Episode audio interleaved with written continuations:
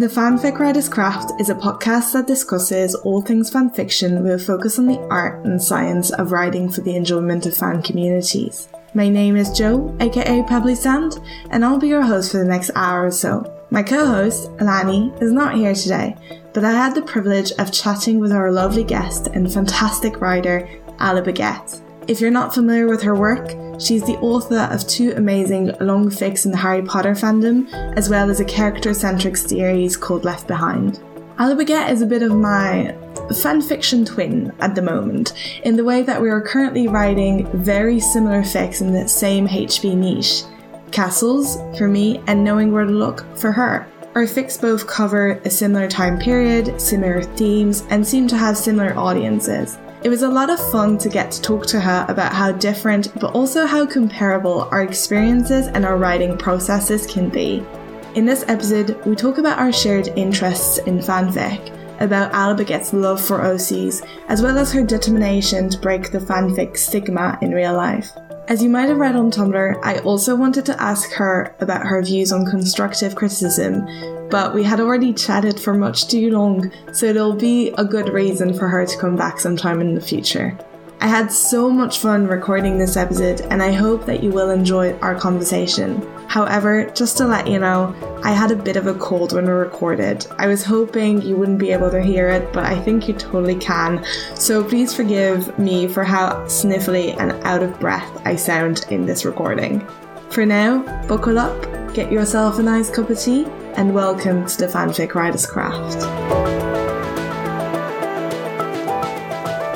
And welcome to the Fanfic Writer's Craft. This is Jo. I hope you're all doing well. As you've probably heard in the introduction, Lani is not here today, but I'm joined by another fantastic guest who I'm very excited to be talking to tonight. You might know her under the alias Ala Baguette online as the author of multiple long fics and one shots in the HP fandom, including her character centric series Left Behind, as well as the incredibly successful post war canon compliant fic, Knowing Where to Look. As most of you know, I'm a huge, huge fan of her work, so I'm very, very delighted uh, to have her on the pod. Ala Baguette, how are you doing? Do you want to go ahead and say a few words to introduce yourself? Yeah, I'm so excited to be here. Thank you so much for having me. I'm so flattered and honestly a little bit terrified and and um, a little horrified at the idea that you just called me successful. Um, gosh, I feel like I have the story that's just completely different from everybody else's story in terms of how I fell into fan fiction.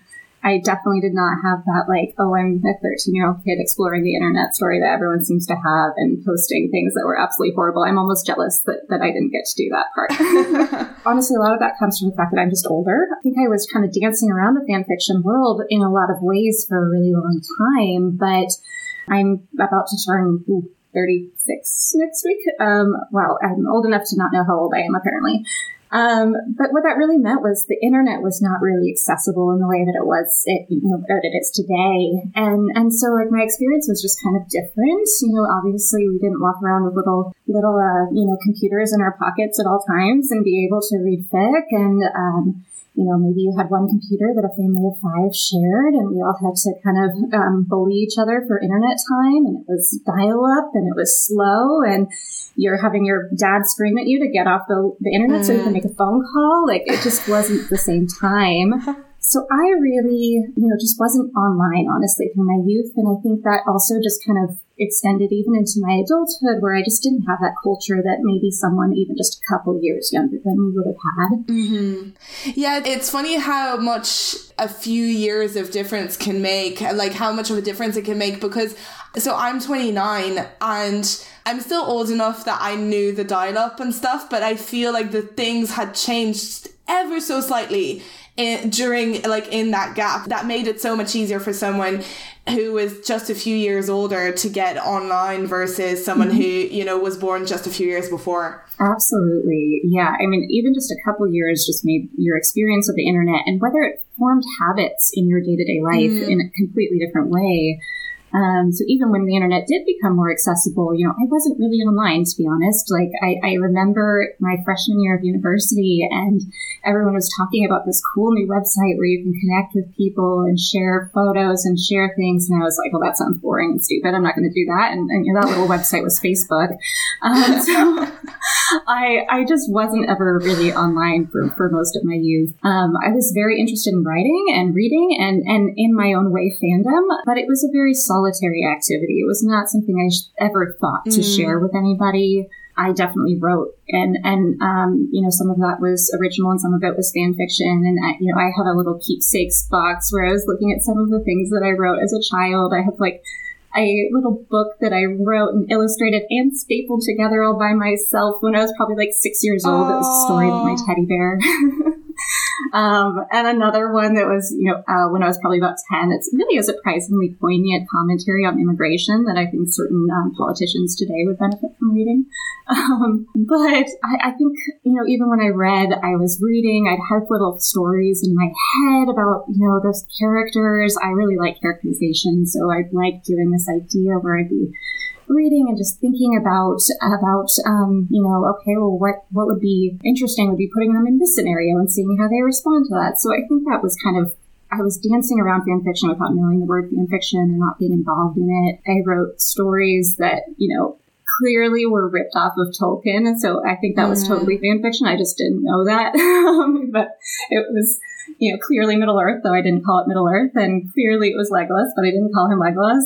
Um, so it was definitely something that was there through really all of my childhood. Right. And how did you start then? If you didn't have that kind of experience that a lot of people have going into it as a teenager, how did you kind of did you kind of start as an adult then, or? Yeah. So I mean, I was in university, and mm. and the mm. catalyst that actually got me to finally sit down and write about about you know fan, write fan fiction and and to actually post it, which was the real big thing, um, was really the, the last Harry Potter book coming out, and oh, I've been yeah. really resistant to fan fiction. I knew what it was. I'd heard about it, but already there was kind of that that stigma that we all know, you know, that it's written by 13 year old girls and it's mm. poorly written. And and so it wasn't something that I thought that was ever going to appeal to me. But but the last Harry Potter book coming out was kind of devastating in a way. I was very much the mm. Harry Potter generation. I was always, you know, I was the same age as Harry as they were coming out for most of the time. And I was always looking forward to the next Harry Potter book. And all of a sudden there's just nothing to look forward to from, from there's not another book to wait for. And, and that was like kind of just losing a friend. Mm. And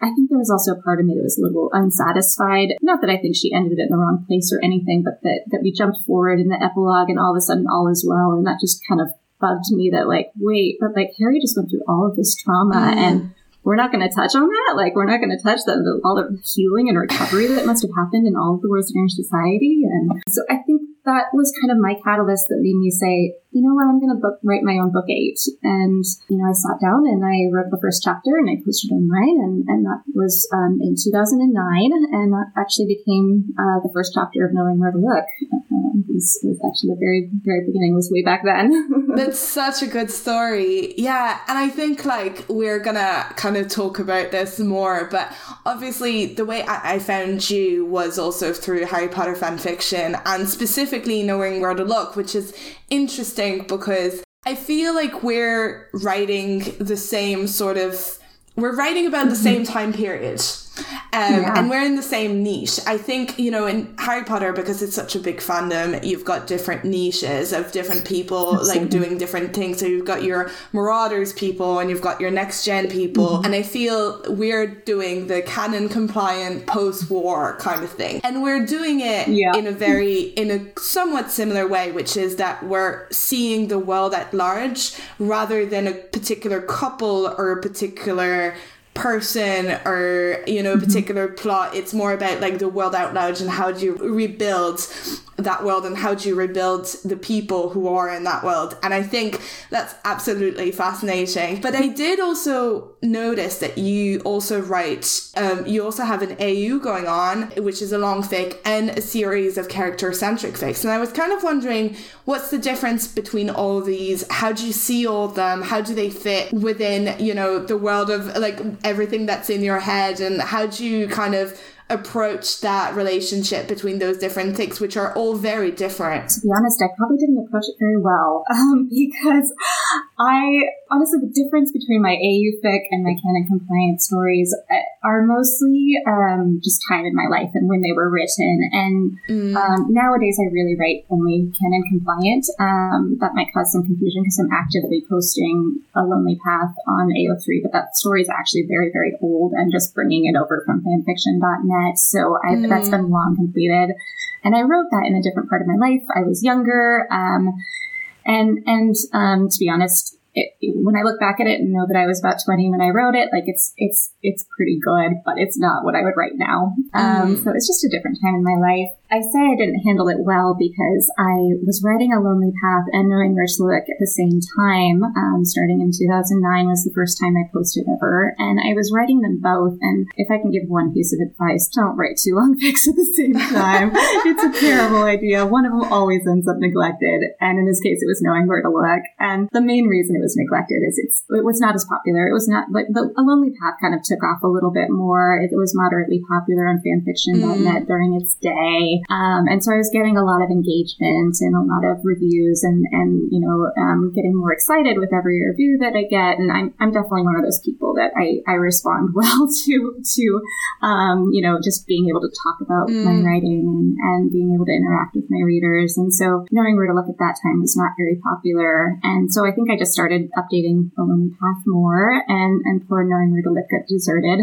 and, mm-hmm. you know, when I went to, to, I went to that school and I was busy and I, you know, was just had more things going on and then I was starting a new career. And in the end, I stopped writing for a really long time. I actually stopped writing for 10 years and left both of those stories completely abandoned, which I now feel really guilty about.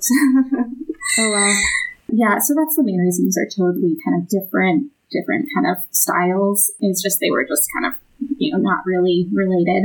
By contrast, my, my one shot series that I'm, I do still update, um, you know, alongside knowing where to look now is they're a little bit more the same world. They're both both canon compliant. It's just mainly I, I update those when I'm like, okay, I'm in this one character's head too much and I'm getting bored of him and I need to write someone else or I need to write something a little bit different. Um, then I take a break mm. from it and write something else. I think I think that's very fair enough. That's honestly why I write my own series, uh, Roar, which is kind of character based as well as like when I want to get out of castles. Uh, so I definitely understand that. I was, and so do you think? How about your experience writing both and your experience, you know, posting them and engage with, eh, engaging with the fandom and everything? Did you did you feel like that experience was different writing an AU versus writing something that's canon compliant, or did you do you think your experience writing them and posting them is pretty much the same? Yeah, it was very different, but it's hard for me to comment mm. on what the cause of that difference was, and I think the reason is I did write it over a long period of time. So I was writing on two different websites. So initially I was on fanfiction.net and now I'm on AO3 more, though I do cross post. Mm-hmm. So, it, you know, sometimes when I'm looking at the difference between two stories, I'm like, is this because I'm on a different site or is this because times have changed? The way people interact on the internet has changed. Mm. I, I could complain a lot about the like button and how I feel like it's destroying our society because I just feel like people just read and hit kudos and move on nowadays whereas before people would kind of spend a little bit more time thinking about things and, and commenting on things. Mm. And I'm very blessed with amazing readers on knowing where to look, where they just will sit and write their little essays to me. And I, I love them so much. They're so, so motivating and so wonderful.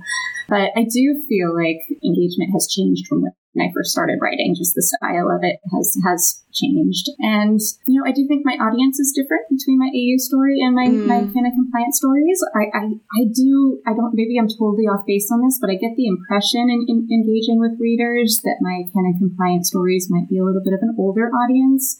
Um, they might be more people like me who grew up with Harry right. and were like, you know, reading the books repeatedly and thus know them really well. Whereas maybe the younger generation, you know, read them a few times and, um, and, you know, not necessarily as obsessively as those of us who were like waiting for the next book. I guess I'm going to read the last three books. I do kind of get the impression that my, my audience is different. Um, and I do kind of, um, think that maybe I, I, do try to take that into account when I'm writing. I, I think I am writing more for an older audience who's knowing where to look and I'm writing for for us old people who who do have that kind of different history.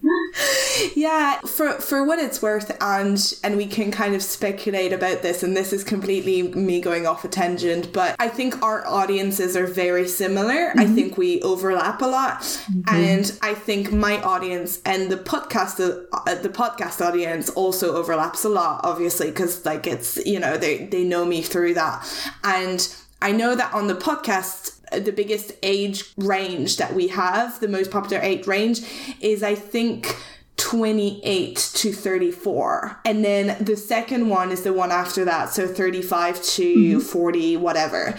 So I don't know about like whoever is writing is reading an AU, and maybe that's not the case. But I definitely think my audience and perhaps your audience is older than the average age that uh, people would have when they're reading fic online, which I think is interesting. Yeah, totally my theory as well. I've never obviously like polled my my readers to find out how old they are, but I do find myself very curious about it because I, I just kind of get that impression from the way people write and things like that.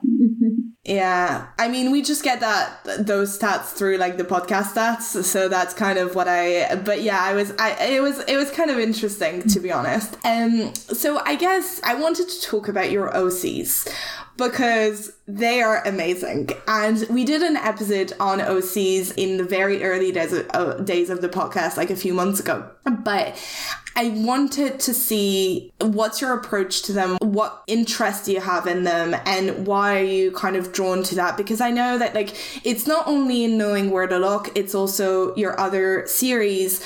A lot of a lot of that series in terms of Left Behind is about exploring certain characters mm-hmm. as well, which might not have been the point of view of canon. So I was wondering if you wanted to talk about that a little bit and kind of like your view on OCs and why you love them so much. Yeah, I, I would love to talk about that. I could talk about OCs all day. I've been excited to talk to you because I, I feel like we haven't really talked about OCs that much together, and and I know you're another you're another appreciator mm. of, of OCs, and there's not very many of us out there. I feel like, especially the Harry Potter fandom. I don't know that's true in all fandoms but there's a lot of stigma against OCs. A lot of people don't like them. People actively filter them out of their searches when they're on AO3. And I find it so sad because they're missing out on some amazing stories because they can be done so well. And, and I think, you know, maybe they're, they also can be done poorly, um, like anything. But it's one of those things that I think sometimes people will read one and it doesn't appeal to them and they never give it a chance again. And, and I find that so sad. Mm. But I don't know. I, I guess I like the unlikely heroes. I like the person that no one thinks twice about, and I like you know building building characterization. I mean, it's the main thing that drives me is is characterization. I like people. People are interesting, so it's kind of me just studying humanity, and plot always comes second for me. I'm always just like, oh, I guess I need to do something with these characters. They can't just exist in my head with no no purpose. Um, but yeah, I, I just really think it's it's a fascinating and underexplored world But you know, obviously there's other people in, in mm. whatever fandom, whatever world you, you are um, writing, and there's other people that are not going to be explored in canon. And I think that it takes you to different places, different settings. It takes you to different perspectives. How one person experiences something is not how another person experiences it, and it just gives you so much freedom. And and I, I yeah, I wish more people saw the beauty in it. yeah, I, I definitely agree, and I think it's a bit complicated because you're kind of like, okay, if you don't have OCs, like at the end of the day, if you're going to write a long fic, one shot is different, but if you're going going to write a long fic and you don't have anyone that's from the outside, like you don't create anyone, your world is going to dry up. You know, you just need people, even if it's not from the point of view perspective, and if even if you don't go that route, mm-hmm. you still need to create people, and those people will need to have some sort of importance in the story. My experience with OCs and people is a lot of readers in fanfiction, you hear a lot of, I hate OCs, they're just self inserts, etc., etc. But when you actually do it in a mm-hmm. fic mm-hmm. that people want to read and are reading for other reasons, you know, for the plot or whatever, they actually like to engage with OCs. I think, I think people like OCs, it's just that they don't like it when it's shoved down their throat without really making it work. But I think when when you've got a writer who's able to make it work, most people actually don't mind them. At least that's my experience. But I think what you do specifically and what I think is amazing is that, you know, you've got this really long post war fic that you're going to tell from entirely an, enti- an outside perspective.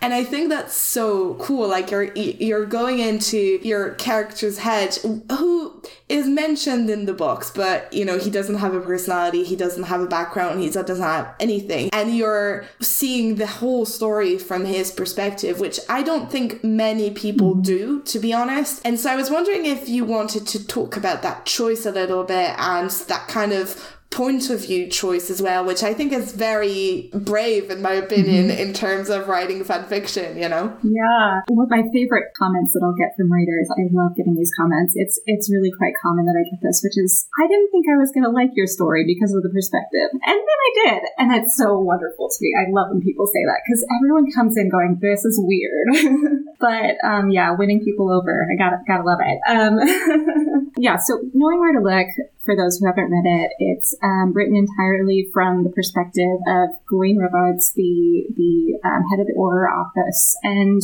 he is mentioned in Half Blood Prince very briefly. He's just he's given a name and a and a profession, and that's all we know about him. And you know, when I was first sitting down to write the story, I, I mean, I, I don't know why he fascinated me in particular. I think I was just looking for someone that was no one would have any opinions about. I wanted someone that was completely just a clean slate, and I wanted someone that no one would particularly um, think twice about.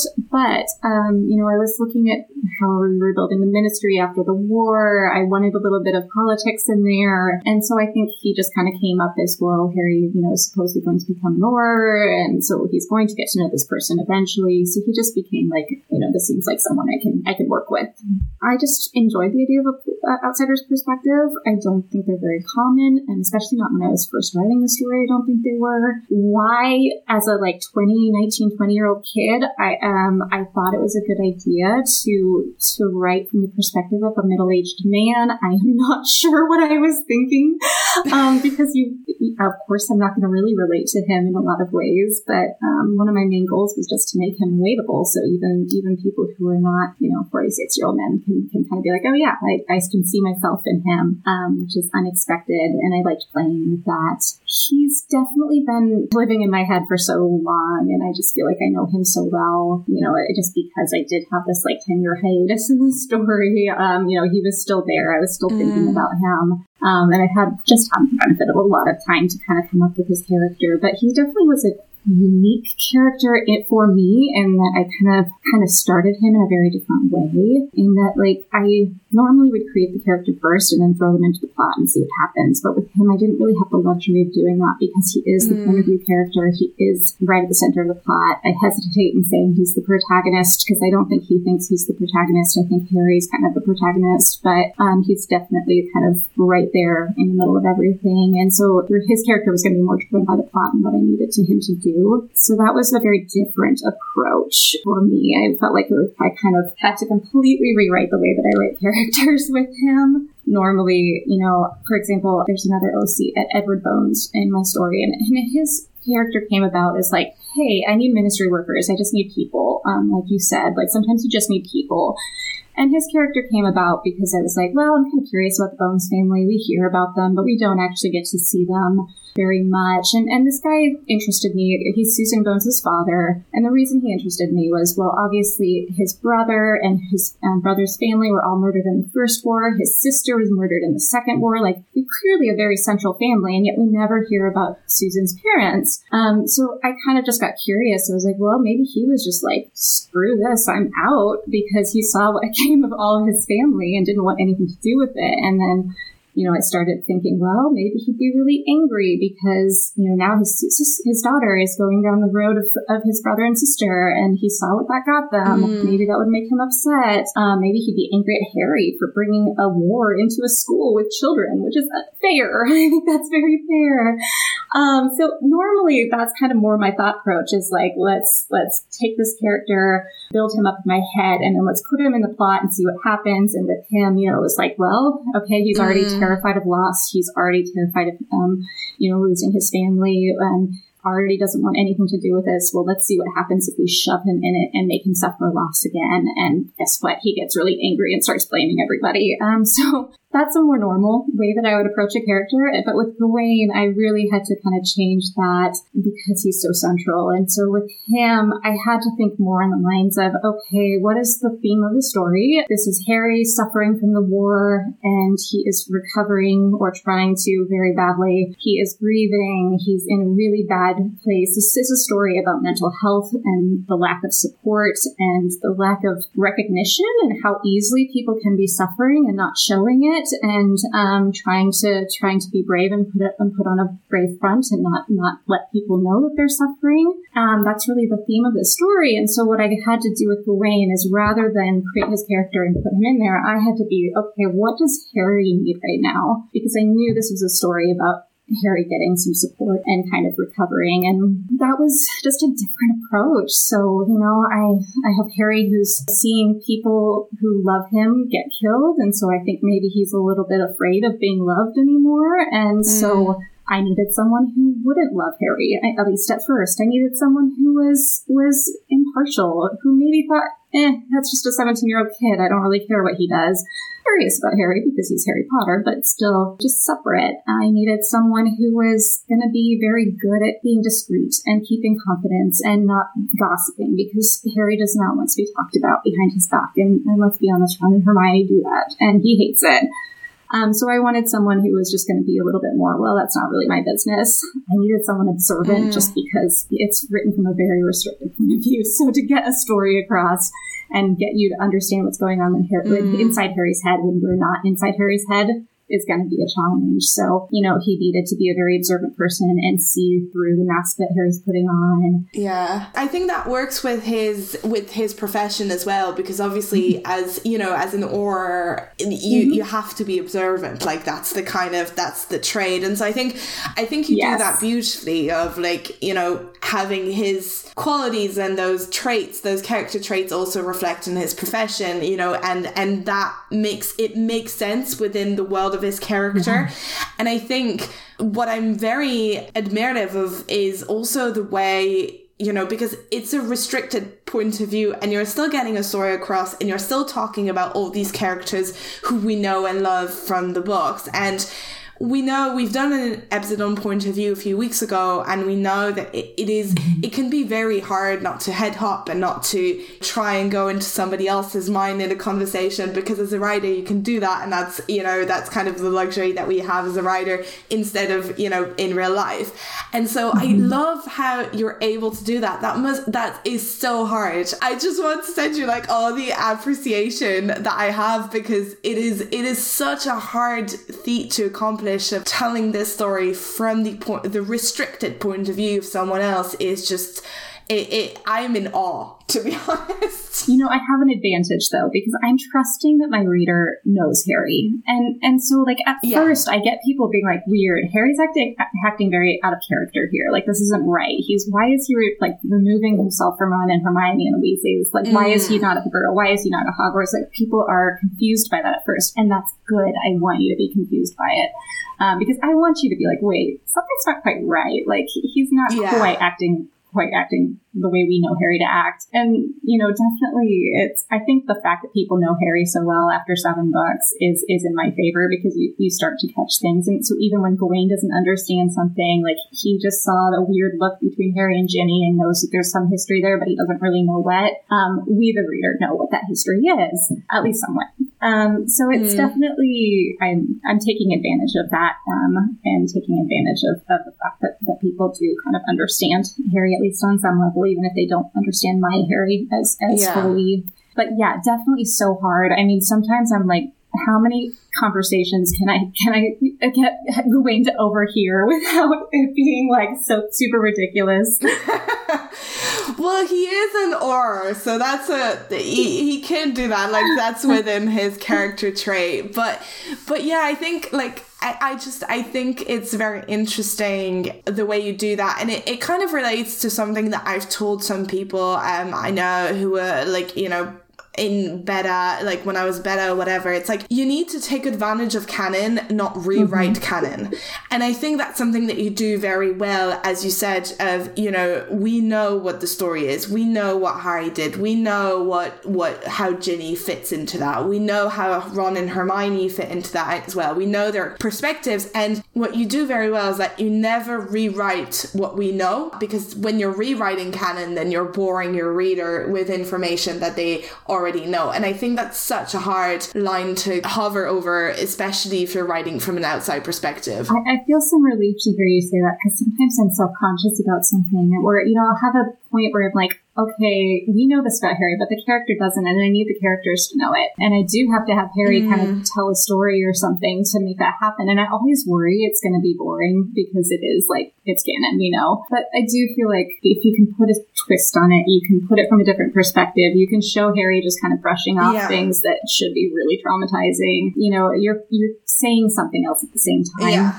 Um, but it, it is a really hard thing to do. And sometimes I do, I do get anxious about that that. no, that's fair enough. And so I was wondering, your fics, especially knowing where to look, is getting rather popular. Um, I have I have seen that it has surpassed castles in kudos. I was like, ugh.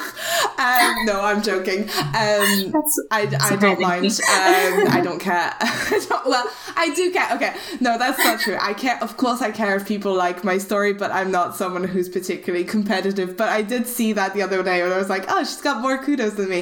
Um, but what I was wondering is, you know, they're getting more popular, and I know you, you've talked before about like promoting your work and kind of your relationship with your, your audience, and obviously, I'm sure you know you're getting a lot of messages, things like that, comments.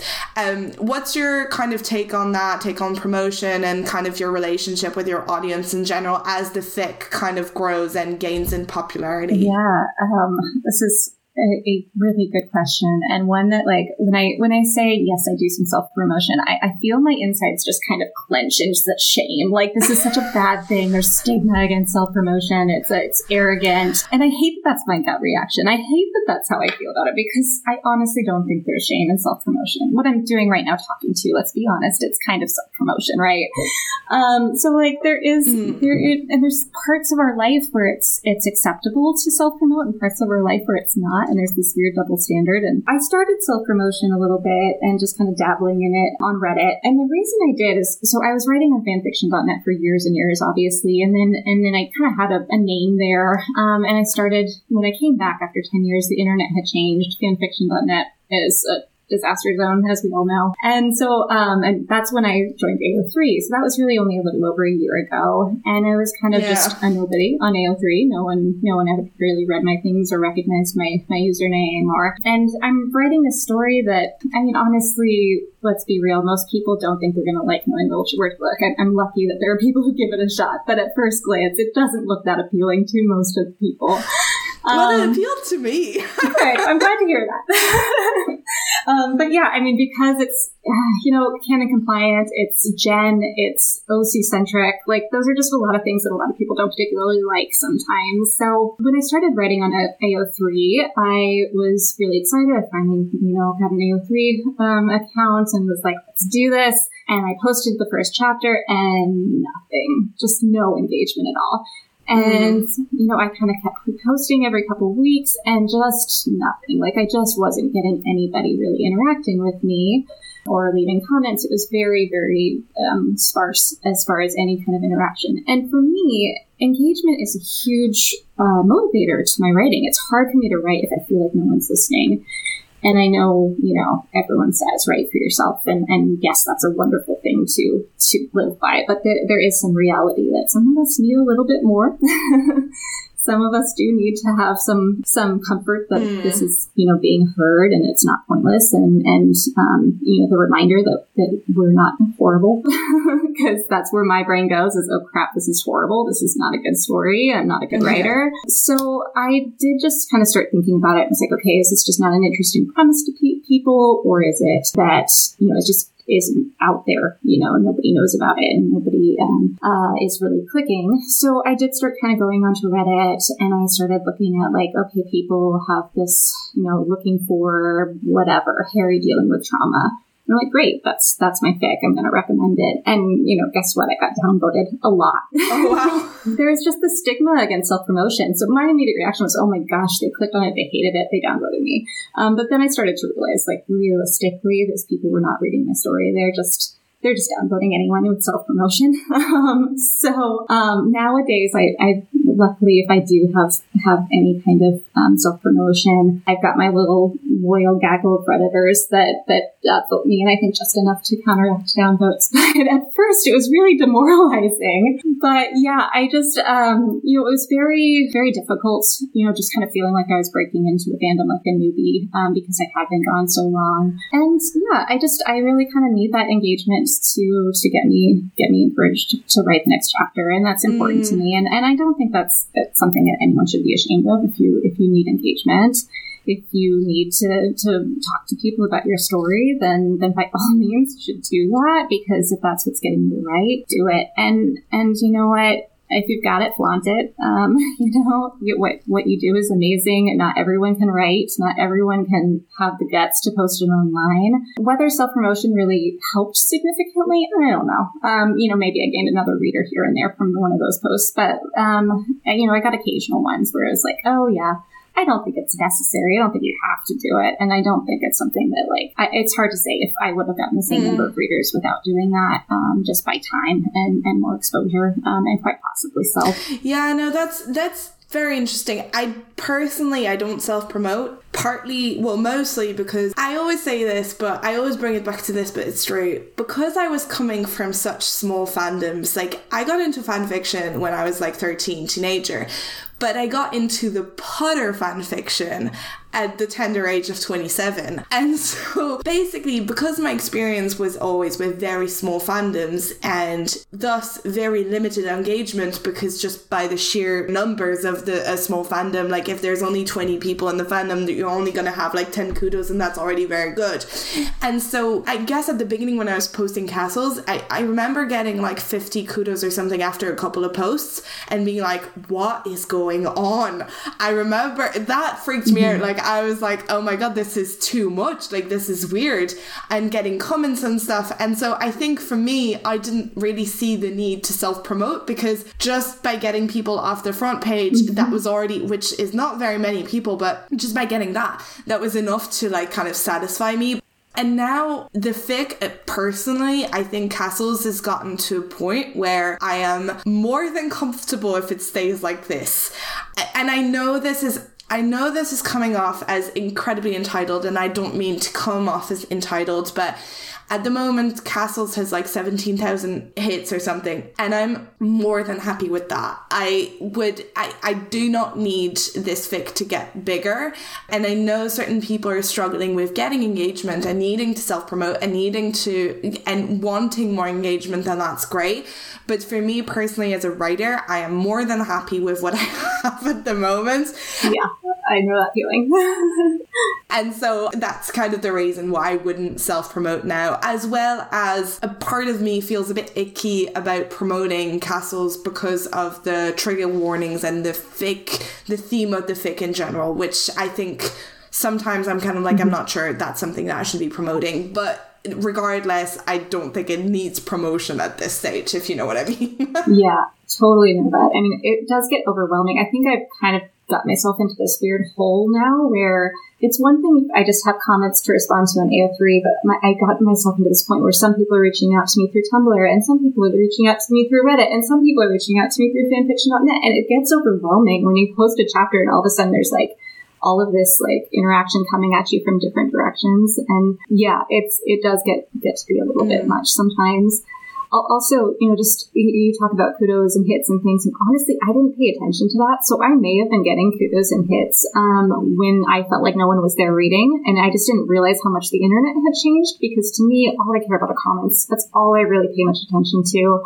I am appreciative when I get that morning email that says you got kudos. Like I, I do appreciate them but I don't like I couldn't even begin to tell you how many kudos I have. I just don't pay attention to that. I just I like talking about my work and I like talking about the, the thought that I put into it. And I love when someone points out something that I didn't think anyone was going to pick up on, or you know, those are the things that are really exciting to me. So I think that partially was me just cha- well, I'm, I'm old people. I don't know, like there, you know, when I was coming from fanfiction.net several years ago, and and that story, um, The Lonely Path, like I said, was moderately popular there, and I think it has like 1500, um, 1500 reviews. And I just kind of thought that was normal. And then I came onto AO3 and started posting this newer story and, and to have no one to talk to about it was really lonely. Yeah, no, I get that. I definitely get that. And you touched briefly on this, but I wanted to kind of ask you about it is obviously the fic is Gen. It's, you know, you write Gen and I'm very interested in your perspective on the way we put forward shippy content in the community and in fandom in general versus Gen genfics, which are sometimes kind of disregarded. Um, I think this is bad, but you know, like, this is my opinion. Um, but you know, kind of disregarded and kind of overlooked uh, because it's gen, and you know, so many people are so are just interested in shippy content. And I was wondering what your opinion about that is, and what your experience is, especially writing a fic that is this much gen, because I think for me personally, Castles is what I call a shippy Gen. Mm-hmm. So it's kind of like it has a little bit of shippy content, but I don't think it's the point of the story. Yeah. But obviously, your story is very much like almost entirely Gen, and so I was wondering what what's your kind of point of view on that? My point of view is that it's kind of sad. Yeah. um, I mean, you look at the different kinds of, of novels out there and, and there's so many different genres and romance is this tiny little fraction of, of this huge you know number of, of different um, different books out there and and yet when you look at fan fiction absolutely romance is just like the primary thing that you're going to see as you start going through. And, and whenever you're writing a story, everyone's like, what are your ships? like, um, mm. I don't really have them.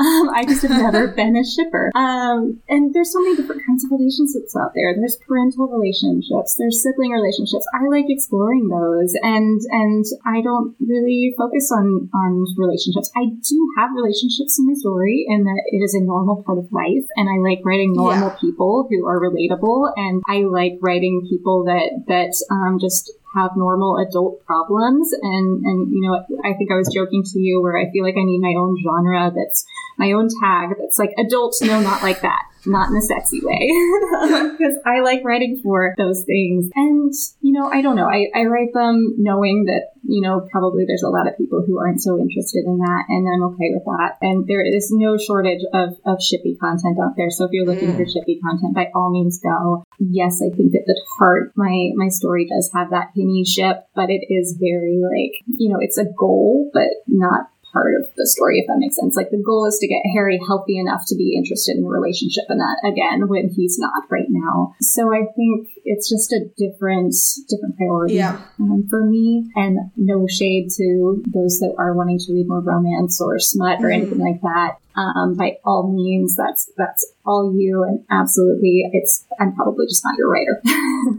yeah, no, I I completely agree, and I think I I think now the people at least in for for my audience the people who are very much into the romance aspect of castles have dropped off now because they figured out that this is not what this story is about. Although i think to be honest, because Castles is told from Harry's perspective, there is yeah. a lot more Ginny interaction than there would be in knowing where to look just because of the POV.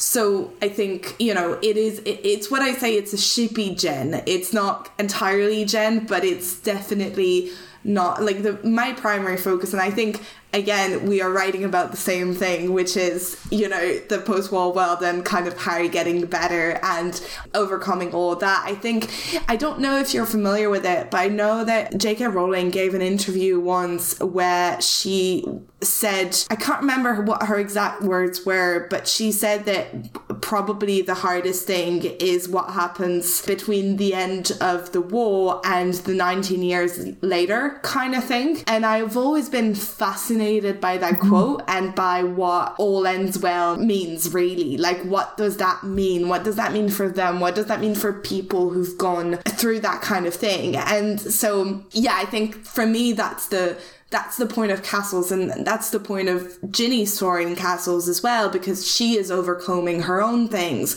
and Harry is and Hermione is and everyone is and so I think that personally is what I'm interested in writing about and that's why I kind of see castles as Gen, even though there is that romance aspect. And just like you, I think romance or shippiness or whatever is part of life. So I think it needs to be there, in my opinion, um, at least in this story but the it's not everything. Do you know what I mean? And I think I think that's kind of what I'm writing about. Yeah, right there with you. Um, and so there was another thing that I wanted to ask you is what's your kind of relationship with fan fiction and kind of the stigma around it in real life, and you know, talking about writing fan fiction in real life or things like that. uh, what's do you have an opinion about it? Uh, because obviously there's a lot of stigma. So yeah, and and you know, I think that stigma was a big part of why I didn't get involved involved in fan fiction for so long, even though I knew it was there. It's just mm. like it mm. didn't occur to me that it would be interesting to me. It didn't occur to me that that it would be something that I would ever get involved in when I, when I was younger, at the, you know the age that I was first learning about it.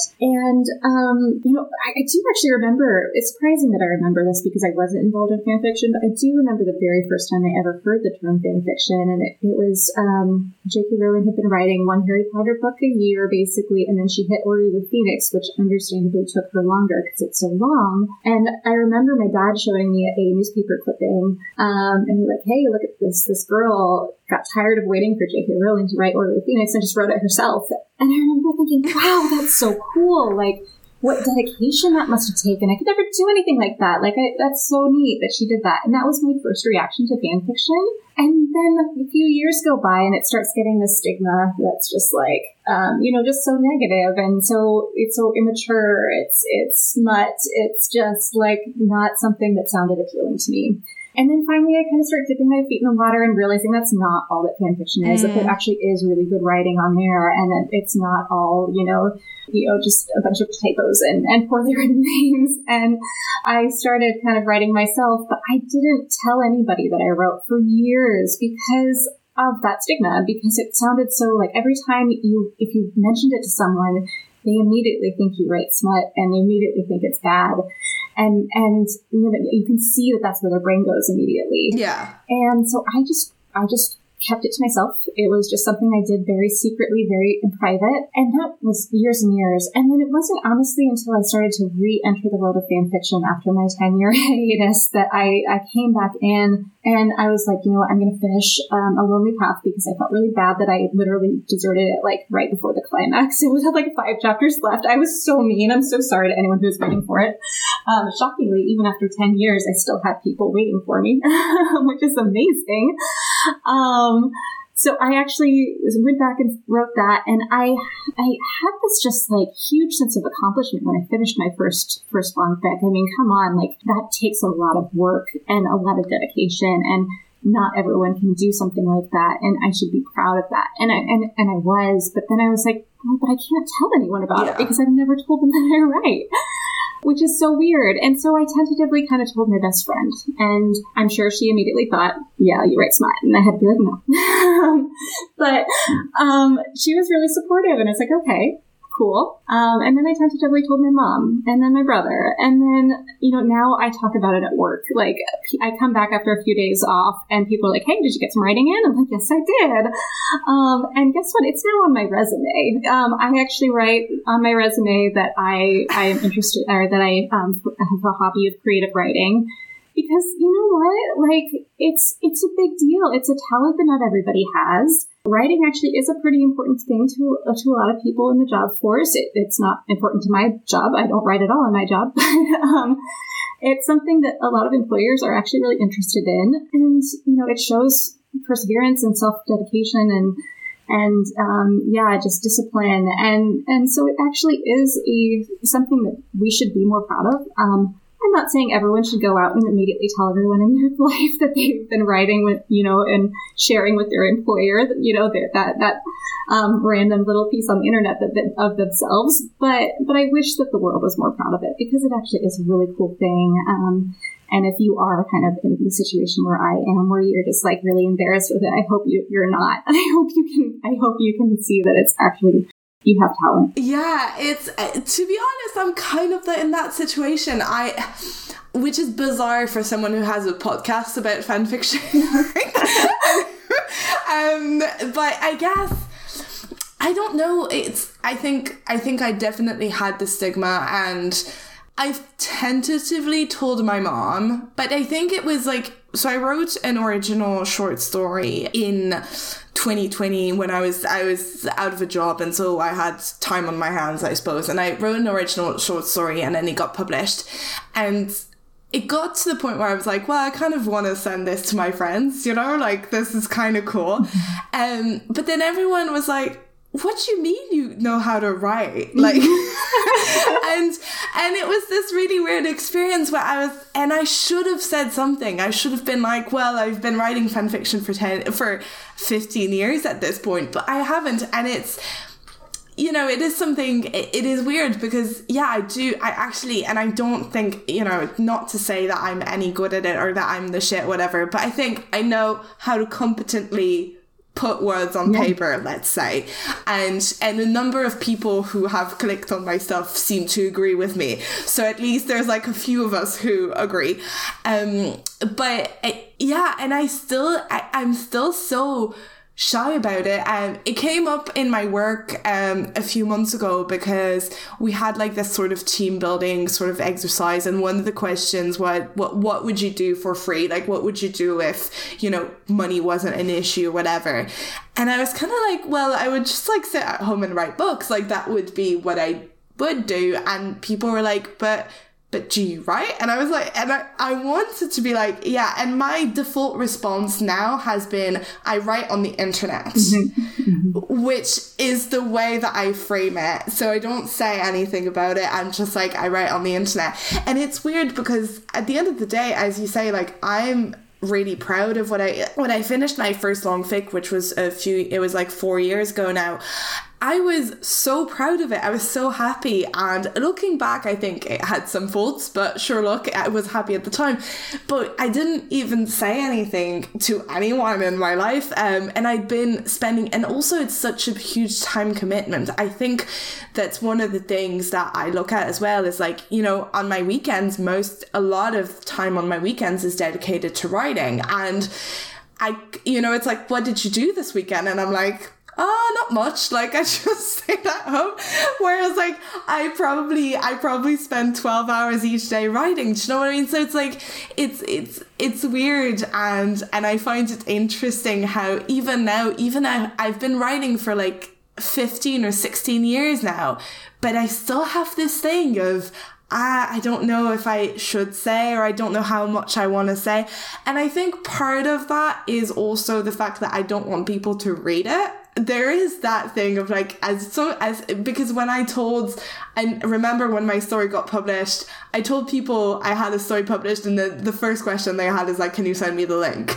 And so I'm kind of like if I said I write fan fiction, I know a few of my friends would be like, Can I can you send me the link? And I know there's one of my friends one probably my best friend who knows I used to write it but she doesn't know I still write it. And I don't know why I haven't told her. It's like this psychological thing of I'm just shy about it for some reason. Yeah, I totally get that. And I, I think it's also, I'm coming from a perspective where I, I don't write things that people are classically for good or evil are are embarrassed by, right? Like I don't write sex, which would be really hard for my mother to read yeah. that, right? If I did.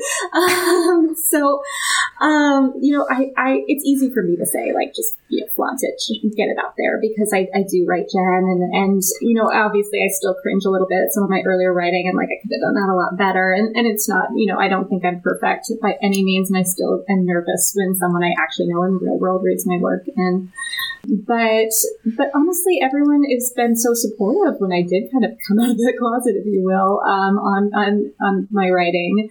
And, you know, once people get over that initial, like, whoa, um, like it really was something that was kind of freeing to me because I'd been carrying that secret, not really realizing that it was weighing on me for a long time, where I was answering the same way you were. I was saying, like, you know, like, uh, oh, I didn't really do anything this weekend, um, when obviously I did.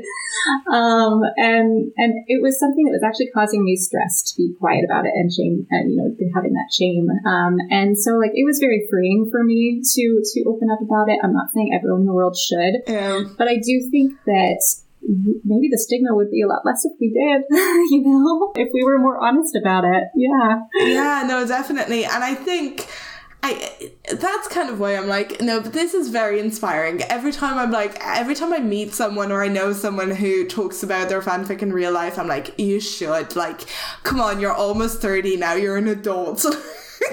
like, get over yourself. And Um, that honestly, it is, I think, age too. I mean, self confidence comes as you get older. I, I mean, I, I wouldn't have talked about it when I was 20. Like, you know, even if, if that wasn't, you know, the situation of the stigma, like I, I probably would have been more embarrassed by it. But yeah, as you get older, you stop caring so much about what other people think of you. So that I, I, I wish that for everybody. Yeah, hundred percent same. Um, and if you're inspired by Ala Baguette's coming out story about her writing, uh, please, please let us know because I want all the stories as well.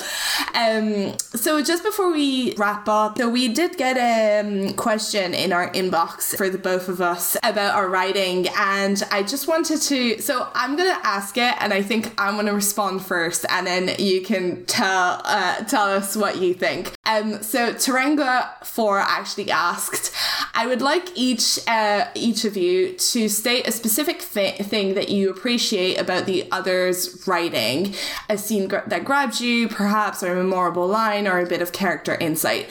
For me personally, I think I've already kind of to- touched on it in the past hour or so, but it's I love that we think we are writing this. Like, I love knowing where to look because for me, it's a different perspective on the way I view the post war world. And it's, we're writing about the same things, but we're writing about them differently. And I think that to me is what draws me to the story is the way that to me this world is so is so big and there's so much to explore. And i love the way you do that. And i i love i love the way you kind of see that world. But also i think we're kind of preoccupied by the same things. You know where we there's a little bit of politics in both of our stories. There's a lot of like world rebuilding. There's mental health. There's all of these things. And i think for me that's what kind of draws me with it. I write because i don't find the content that I want to read. you know, a lot of the times I'll be like, I want to read that fic and it doesn't exist, so I'm going to write it. And to be honest, had knowing where to look existed prior to me writing castles or had i known it mm-hmm. existed because at the time I, I wasn't familiar with it i don't know that i would have written castles i might have been like oh, i'm kind of satisfied with the way that eh, that they explored it but now now looking at that and looking at that dynamic, I really, really love the story and I and I love the way you're you're writing that world. I remember the moment where I decided, oh, this is this is the story I'm into, and this is gonna sound super weird, but you have it. I think it's like chapter two or chapter three of Knowing, where you have um, Harry kind of make a deposition on what happened in Deathly Hallows, and you know talking to the world about what happened and and everything that went on. Mm-hmm. And there's a very specific moment where he asks, I think he asks Kingsley for an immunity agreement, and the immunity agreement also happens in castles and it's such a major plot point. Like for me it turned out to be a very major plot point because basically the ministry offers it in castles uh, for anyone who's not read it the ministry offers it to harry but it's kind of in exchange of him testifying and he doesn't want to, to testify and so he refuses to sign it and that kind of pro- propose like a whole plot, you know, the consequences of his actions in Deathly Hallows. So that's kind of a different take on it. Mm. But I was like, oh, so she thought of the same thing. Like I was like, this is someone whose brain works the same way mine does. and, and I was like, she thought of the immunity agreement, and she went into you went into a different direction. And I think, in fairness, I think both directions are very mm-hmm. valid. I I struggled a lot with whether or not I wanted Harry to talk to people versus him kind of withdrawing and keeping that stuff to himself. Um, I went the other way, but I was like, ooh, she knows. Like she she she thinks the same way I do. So that was something that grabbed me. And obviously also, as I said before, I really love the perspective. I love the POV. I love what you make with it. And I think it's so interesting and so unique in the world of fanfiction. So those are kind of the two things that I really like about, especially knowing that's so sweet. I, I, I love that that's something that you pulled out of it because I, I really think it's funny how we, we do dance around the same themes with very different plots, but we are dancing around the same ideas. Yeah. And that's so interesting to me. And for what it's worth, I'm, I'm glad you didn't know what knowing where to look existed right at first because the world is better with castles in it. So glad you're ready. But, but this, this question um, from Taranga, I have to say, um, is, is just such a good example of why I love fandom and, and how sweet and supportive everybody is. It's just so heartwarming. It's such a wonderful question. Um, but it does bring me to the really shameful admission that I have to have, which is that I don't read fan fiction. I write it and it surprises people, and that I don't really read it. I, I read very, yeah. very little. I think I've read more in the past couple months um, through the Discord server, um, where I'm just trying to like support support people because what they do is awesome, and I'm proud of them. Um, mm. But I don't actually spend time on my own reading fan fiction, so I have not read Castles.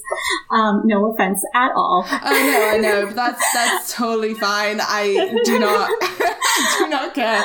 Um, um, but I yeah. have read some of your your like smaller pieces and and um, things that you've shared through Discord, and and I, I love I mean, and also just in ch- talking with you, I love that you challenged me in, in thinking, you know, you have this reaction that is so cool and so admirable in life where someone says you shouldn't do something and you're like, well, watch me. And I love that. That's so cool. That's so fearless. And, and you get to just, just play with things. So when someone says you can't write a whole story in future tense and then you go and do it, that's amazing. And and um, so you know your self confidence in in things like that it, it shows in such a different way and and so unique and your writing style is just so unlike other things. I mean, I think I have a little more traditional writing style, and I love that yours just is like, whoa, this is so different and. Um, even though we're writing about the same things, that we can have like such completely um, different ways of conveying that is is awesome. uh, thank you so much. That's so sweet. Um, and to be honest with you, like I do read fan fiction. Obviously, I read your fan fiction, but I don't read a lot. I think most people uh, who I interact with seem to read a lot more than I do.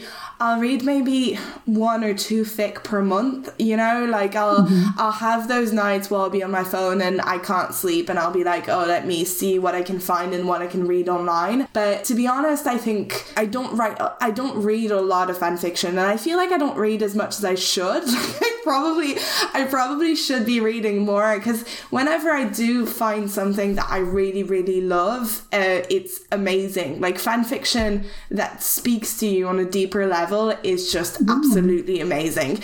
But it's so, I think, weirdly enough, I used to read more in when I was in smaller mm-hmm. fandoms because less overwhelming. well, yeah, that's the thing. It's a lot less overwhelming. It's a lot easier to find stuff, and you just uh-huh. you're just like I remember when I was on The Good Wife, for instance. I was younger, in fairness, but I would maybe every two days or something, I would just refresh fanfiction.net at the time and read whatever was on the front page and that was enough because mm-hmm. there yeah. wasn't that much thing yeah. that many things being posted so that was completely managed, manageable it was something that could you could do mm-hmm. and so i used to read a lot more in that way whereas with potter you have to filter everything you had to you have to look into things you have to you know try and find actually things that you enjoy and i think as you get older your mm-hmm. tastes become more and more particular as well and yeah like now it's I, I do read but I feel like I don't read as much as I should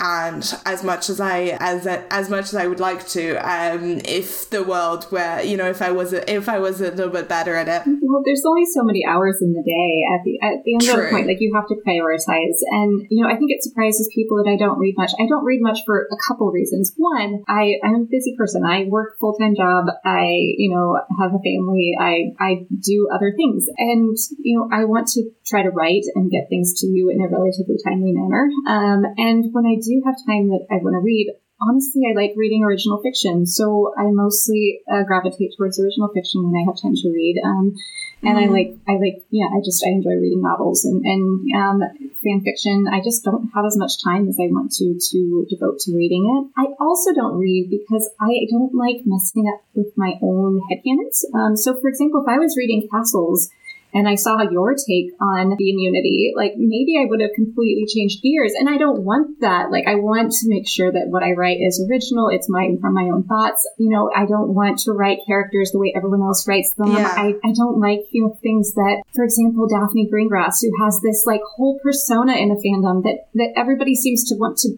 write her exactly the same way. And I'm like, why? She's just a name. You could take her any way you want. Um, so I don't like my headcanons being skewed by other people's because I'm too susceptible to that. Um, so I intentionally don't read anything that's kind of the same genre or the same time period that I'm writing in actively because of that. But also just, yeah, I mean, at the end of the day, we have so many hours in the day. I feel a little guilty because some amazing writer has just kudos my work and I'm like, wow, I know that person's awesome. And I, I I should go and do him the favor and read some of their work too. But at the end of the day, I, I don't very much. yeah. No, I think I think that's fair enough. And to be honest, I'm astounded by your productivity as well. You you could turn out these because again, again another similarity our chapter lengths are about the same about 10,000 words but you're so much more productive than me um so kudos to you for that because i'm like i struggle to get a chapter out every like four months or something. So you make me feel better because, yeah, I mean, I'll remind you that this story has been in the work for what, 13 years? true, so, true, true. I, no, I think it true. might be skewed. That's um, true. But also, let's be real, I don't have a life. I'm, I'm an introvert. Fair enough. Okay.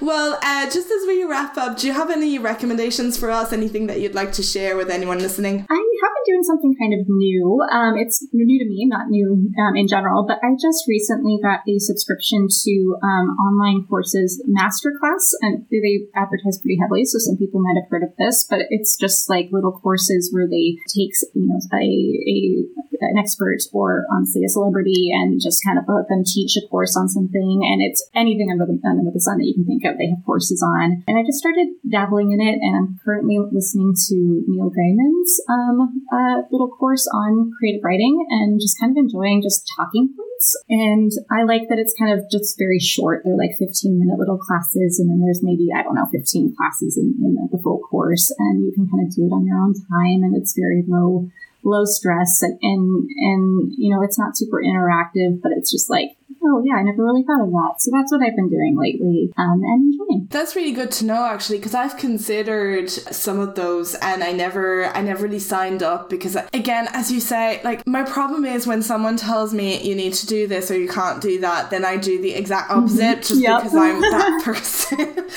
so I'm like, I don't know how beneficial those classes would be because I've tried a couple of creative writing ca- classes, like um, online creative writing classes, mm-hmm. but you know, through uh, Zoom or whatever, but they were actually interacting with people.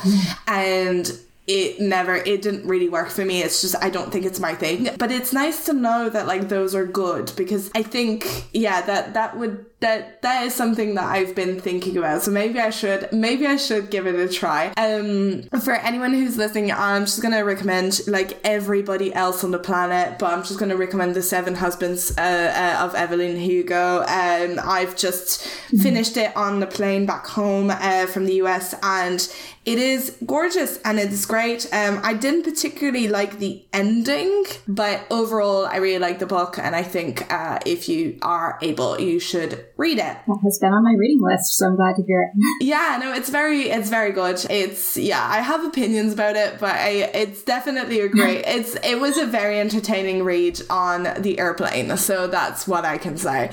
Um, anyway, if you so, can you tell us where you we can find you online? Yes, I am Ala Baguette, A L A underscore Baguette like the bread. Um, I'm on AO3 and also on Tumblr. Um, very badly. If I don't respond to you immediately on Tumblr, I'm not being I just I just don't go on often enough, and I keep missing messages. So just so you know. No, that's fair enough. I'm I'm always on Tumblr. I live on Tumblr. More than Discord, to be honest, even. Um, so yeah, but I think I think I was just on Tumblr in the golden era of like Tumblr girl in like 2014 or whatever and since then I've just been on it. Um so I'm on Tumblr pebblysand um at pebblysand and on AO3 as well. And you can find the podcast if you have any feedback suggestions for topic for next episodes. Our ask box is always open. You can find it at the fanficwriterscraft.tumblr.com Thank you so much, Baguette, for coming on. It was lovely to have you. I'm so glad we did this. This was so fun. I, it's always a pleasure to nerd out with you. Thank you. Bye, everyone.